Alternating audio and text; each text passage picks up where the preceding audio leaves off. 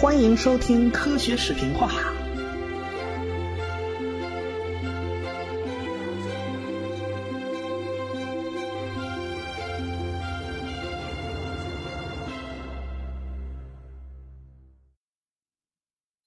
一七八七年，在北美的新泽西，从地下挖出来一个巨大的骨头，就在一条河的岸边上。这泥土啊，被水冲刷，就露出了半截骨头。在当时啊，谁也不知道这骨头到底是个什么玩意儿。有好事者呀，就把它给挖出来了，啊，就给了美国的一位解剖学家。这解剖学家毫无疑问是天天跟骨头打交道啊，八成啊，他认识这东西是个啥玩意儿。那位解剖学家当时倒是没太在意，后来呢？他就在费城的一次哲学会议上顺嘴就说了说这根大骨头，他说那玩意儿是真大啊，是是太奇怪了，怎么会有这么大的骨头？然后他就谈别的了。后来这根骨头就不知道哪儿去了，估计是弄丢了。其实呢，这块大骨头的运气啊实在是不好，因为那时候美国人啊正在为大骨头疯狂，为啥呢？就是因为法国的那位著名的博物学家叫布封啊，在他那本巨著叫《自然史》里边呢，太不拿新大陆当回事儿啊！这个布封本来写书就不算太严谨的，而且呢，他玩了一把欧洲中心主义啊，就把美国人给惹毛了啊！他说，美洲的生物都比别处要低上一等，美洲这块土地乃是化外之地，水源发臭，五谷不生。动物都长得瘦小枯干，到处是腐烂的沼泽，太阳一晒，到处冒毒气。就连当地的土著印第安人长得都是其貌不扬，而且生殖能力低下。那怎么叫生殖能力低下呢？你看都不长胡子，身上也没有毛，对吧？总之，布封这些个都是道听途说的消息。但是那时候欧洲大陆啊，很多人都相信这种说法呀。哎，他们都秉持着这种观点。布封为什么要说这些呢？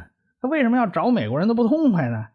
他是这个意思。他说：“你看啊，美洲那地方气候啊寒冷潮湿，动物就会发生退化。你看体型都变小了，不是？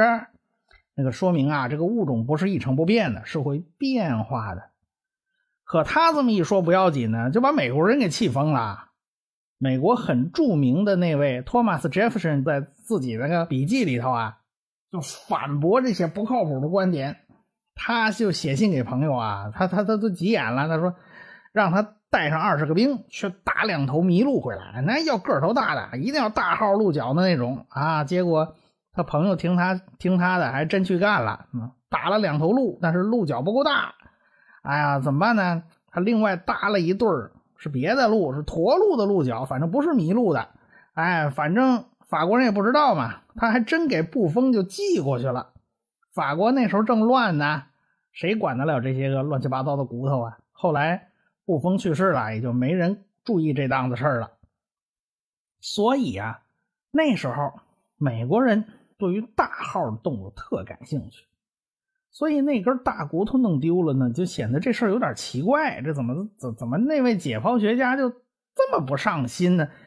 他要稍微注意点的话呢，他就会提前五十年发现，在遥远的古代，世界上还存在着一种统治性的物种，叫做恐龙啊。那是恐龙，那是那时候一大群的动物啊，那简直是个恐龙时代。可惜啊。这个美国的解剖学家是一不留神，就与这个巨大的发现失之交臂了。后来啊，到了1796年7月，托马斯·杰弗逊就收到了斯图尔特上校送来的几个化石。这是工人们在弗吉尼亚的一个山洞里挖硝石的时候发现的。硝石啊，这东西是用来制作火药的，一硝二黄三木炭嘛，就能把火药给做出来。哎，挖出来的骨头呢？倒是一大堆，他们最后就拼呐，乱拼呐，最后拼起来这个化石是相当怪异，有三个大爪子，倒是显得特明显。那时候，杰弗逊正好在竞选总统啊，后来就败给了他的对手约翰亚当斯啊，他们都是美国的开国元勋嘛。哎，这个杰弗逊呢，他是个业余博物学家，他就管这个化石啊叫巨爪，啊，他觉得这东西应该是比狮子、老虎还要大三倍啊！这这种这种这么大的动物，显然不是布封说的那种退化动物。你看啊，这杰弗逊的民族自豪感还挺强烈啊！在此以前呢，在美国的纽约啊、肯塔基啊，已经发掘出了古代大象的化石了。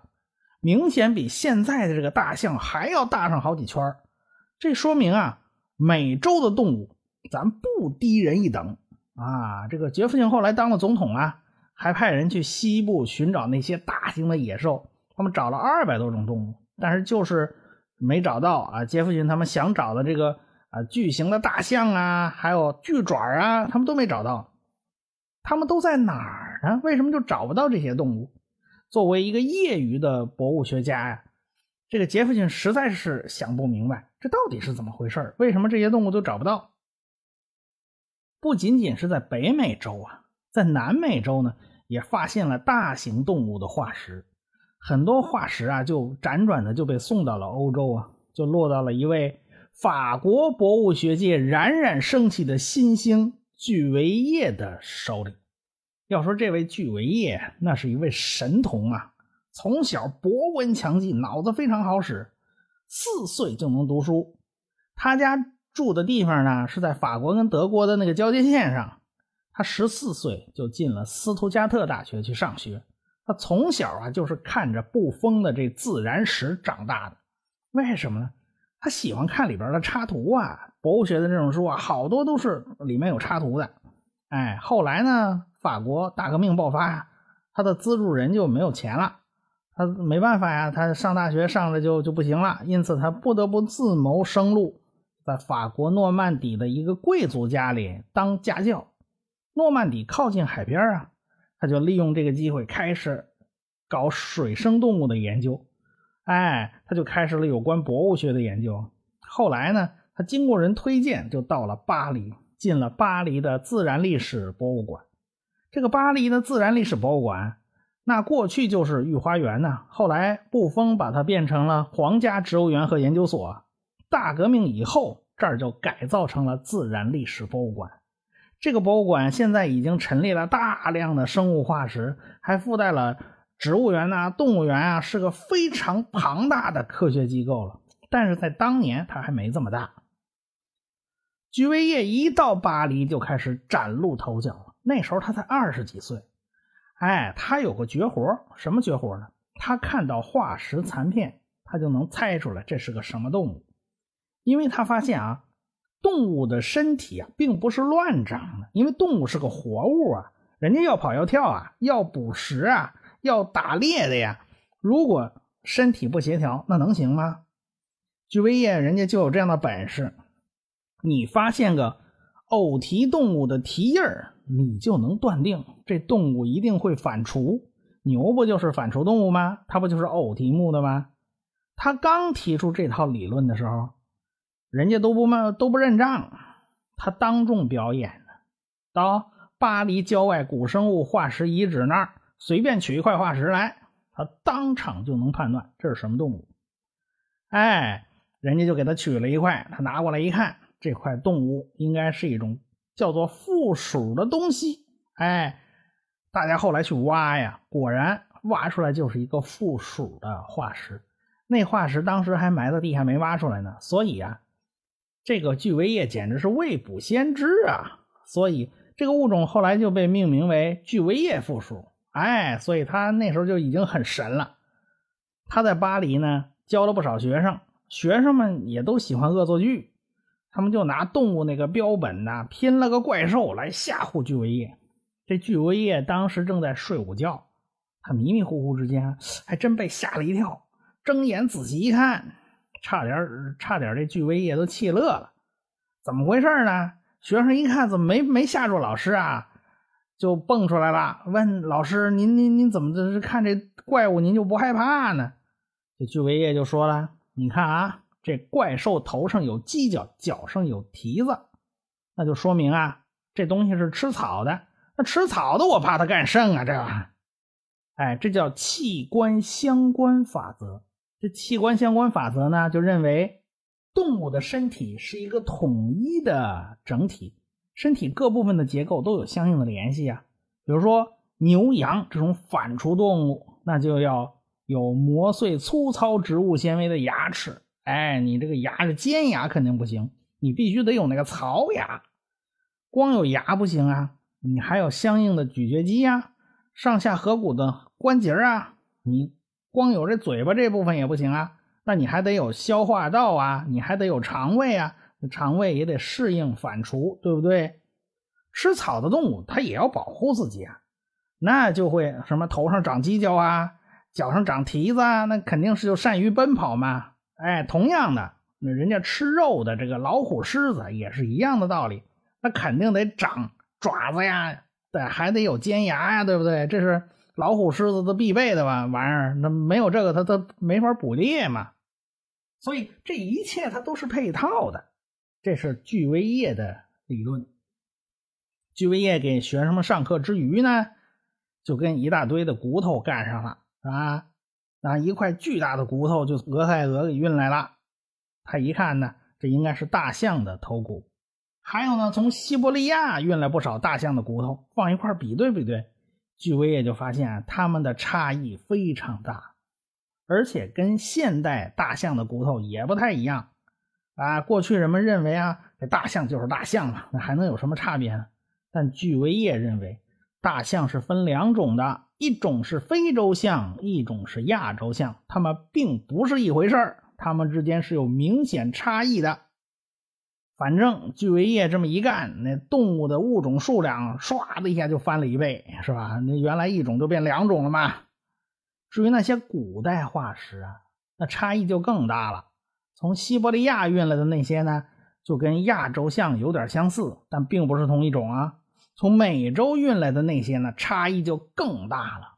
从西伯利亚来的应该是一种长着长毛的大象，叫做猛犸象。俄罗斯那么冷的地方，怎么会有大象生活呢？反正现在是没有大象生活了。有一种解释啊，是根据圣经来的。圣经上不是说过大洪水的事吗？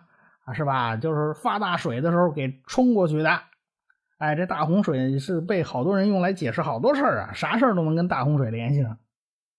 至于那个俄亥俄来的那一堆化石啊，据维叶发现，那根本就不是猛犸象。美国人以为是猛犸象啊，他后来据维叶就发现，这完全是不同的种类。据维叶给他们起的名字叫乳齿象，哎，他们跟猛犸象可不是一回事儿。一七九六年，据维叶就发表了一篇论文。叫活着的象和变成化石的象，这篇文章有个最重要的观点，叫大灭绝。我估计是跟法国大革命有关系。哎，前些年就一七九三年到一七九四年，那正是雅各宾派杀人如麻的时候。哎，你你难怪这个巨维叶会想到大灭绝这么个词儿，这么个概念。巨维叶认为啊。发生过全球性的大灭绝，不过居维叶还是秉持圣经上那种宗教观点，反正他这个观点是跟宗教是兼容的啊。他还是认为这事儿是造物主干的啊，造物主造出来一大堆的生物，看着看着看腻了，然后怎么着呢？就就大灾难了嘛，是吧？就把地球给格式化了啊，咱抹平了重来。但是。这个造物主啊，每次都记不清上次造造了什么动物，只能模模糊糊大概记得个轮廓啊，因此才出现了不同版本的大象啊。这次做了一长毛的，然后他给 format 了，他给清光了。下次再做的时候，他忘了上次做长毛短毛的来着，算了，这次做个短毛的吧。哎，所以这这现在的大象它都是短毛的啊。那圣经上记录。最近一次 format 地球呢，那就是大洪水嘛，那就是诺亚方舟嘛。哎，这就是居维叶的灾变论呢。据维叶还收到一份素描图，那年头没有照片，博物学家呢都是素描高手。这份素描啊，画的是南美洲布宜诺斯艾利斯河岸上发现的一一一大堆化石。这个化石骨架子呢，已经运到了马德里。啊，拼起来以后啊，非常非常巨大，长四米，高两米，这是一种巨大的动物。哎，拼好了以后，就画了一份素描图，寄给了巨维叶，因为他是权威啊，只有他看得出来。巨维叶拿到这素描图一看，立刻就做出了判断，这种动物跟南美丛林里的树懒很相似。没错啊，就是那种《疯狂动物城》里面那种慢的叫人急死的那个树懒啊。但是这种巨大的动物啊，比树懒大了一千倍。居维叶把它命名为大地懒，因为它在地上。哎，拉丁学名词的意思就是巨大的野兽。他最初以为啊，这个大地懒是不是今像今天的树懒一样也会爬树啊？后来一看，这么大个体型，算了，这东西要能爬树呢才怪呢，它肯定爬不上去。后来呢，居维叶就把大地懒复原成了一种，呃，身身躯粗大、四足行走、行走、身披长毛的巨兽啊，偶尔能两条腿直立起来，哎，这个前前前腿呢抓着大树，还能凑合，能能抬起来，嗯，时不时还这么干一下。今天看来啊，巨维叶在两百多年前。对大地懒的复原是基本靠谱的，所以不服不行啊！这巨维叶实在是太牛了，所以居维叶年纪轻轻啊，就创立了两门新的科学啊，一门叫古生物学，一门叫比较解剖学。哎，连后来的皇帝拿破仑呐都很器重他。拿破仑可是一位有着深厚科学功底的皇帝，他自己还兼任法兰西科学院的主席。哎，这也是绝无仅有的事了。他当年还没得势的时候，他远征埃及。他远征埃及可不是仅仅带着大大大队伍人马过去的，还带了一百来号的数学家、化学家、测量学家和博物学家啊，就到非洲溜达了一趟。可见拿破仑对科学有着特殊的兴趣。他听说啊，一七七零年的时候。荷兰的马斯特里赫特圣彼得山上挖了一块巨大的化石，这种骨头谁也没见过，一个下颌骨的长度就达到了一点三米。下颌骨，哎，这好大的嘴巴哎！村里啊，就请了一对父子来鉴定，这俩都是解剖学家。这老爹就觉得这旁边挖出来的都是海里的东西，想必呀。这是一条古代的鲸鱼化石，儿子不同意啊，他觉得这东西横看竖看都是像一条大蜥蜴。那时候谁也没见过这么大的蜥蜴，对吧？也没见过在海里游泳的蜥蜴，大家都觉得是不是大洪水时期留下的玩意儿啊？哎，说他们什么都往大洪水那儿靠，偏巧啊，挖出这一堆化石的地方啊。是一个墓室的地盘哎，在他地盘上挖出来，那就得归他管。他就弄了个玻璃盒子，就把这化石给存这玻璃盒子里了，在他们家别墅里放着。他说这是大洪水时期的东西。哎，这消息啊就不胫而走啊，弄得周围的村镇都知道了。没多久啊，欧洲都知道了，法国人也知道了。后来到了拿破仑时期。人家拿破仑就惦记上这化石了。那时候啊，拿破仑横扫欧洲，战无不胜啊！人家派大军来解放荷兰了，其实就是奔着这化石来的。找一位将军带了一支特种部队，就杀到了马斯特里赫特。到这牧师家一看呢，那玻璃匣子空空如也，这不知道这化石被藏哪儿去了。那不要紧呐，这将军有办法呀，搜啊！重赏之下必有勇夫，咱悬赏六百瓶葡萄酒的，哎，六百瓶葡萄酒，咱得把这化石给搜出来。哎，结果还真把这化石给搜出来了。法国人就把这一堆化石啊，就扛回了巴黎，就放到了巨威业的案头。巨威业非常高兴啊，这是活生生的证据啊，恰好说明他的大灾变理论是正确的。巨威业判断啊，这是一种大号的鳄鱼的头骨。哎，巨维叶那时候声望是如日中天呐。但是这回巨龟叶他说错了。现在我们知道这块化石是一种叫做苍龙的古代生物。苍龙并非是恐龙啊，它跟恐龙不是一类，它属于鳞龙类。鳞龙是一种身上覆盖着重叠鳞片的爬行动物啊，这身上全是鳞片，所以苍龙最后呢是跟恐龙一起啊灭绝了。一方面呢，这个巨维叶的成就特别巨大，巨维叶学识广博呀，触觉敏锐，记忆力又特别超凡，这些需要的知识积累啊，在博物学上是个巨大的优势。他口才也特别好，那上起课来口若悬河，能从课堂上培育出一大帮粉丝。他文笔也很好，在头两年就发表了一系列的文章和几卷大部头的书籍。到了后来啊，他是著作等身，很多著作成为标准的教材和工作手册。哎，他这影响力就进一步扩大。除此之外呢，他很善于交际，活动能力超强。哎，他说服对手啊，这寻求盟友啊，哎，就一个篱笆三个桩嘛，一个好汉三个帮啊。他也有他的朋友圈啊，哎，他特别擅长团结笼络一大批科学家在他周围，他这方面是有极强的能力的。在巴黎科学家的圈子里，他都能和各方各面搞好关系。而居维叶的活动能力啊，远不局限于博物馆以及科学圈啊。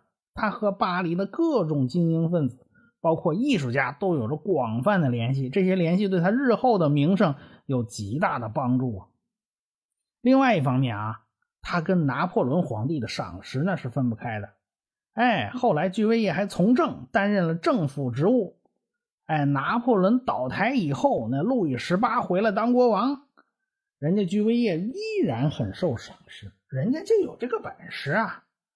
当然，那时候啊，不管是统治者是谁啊，你甭管是拿破仑呐，是路易十八呀，都对杰出的科学家他有一份尊重啊。不过，居维叶同时代的另一位博物学家呢，那可就坎坷的太多了，一辈子都活得特别憋屈。那么他是谁呢？咱们下回再说。我是汪杰，我是卓老板，我是吴金平，我们是科学声音。感谢大家的支持与关注。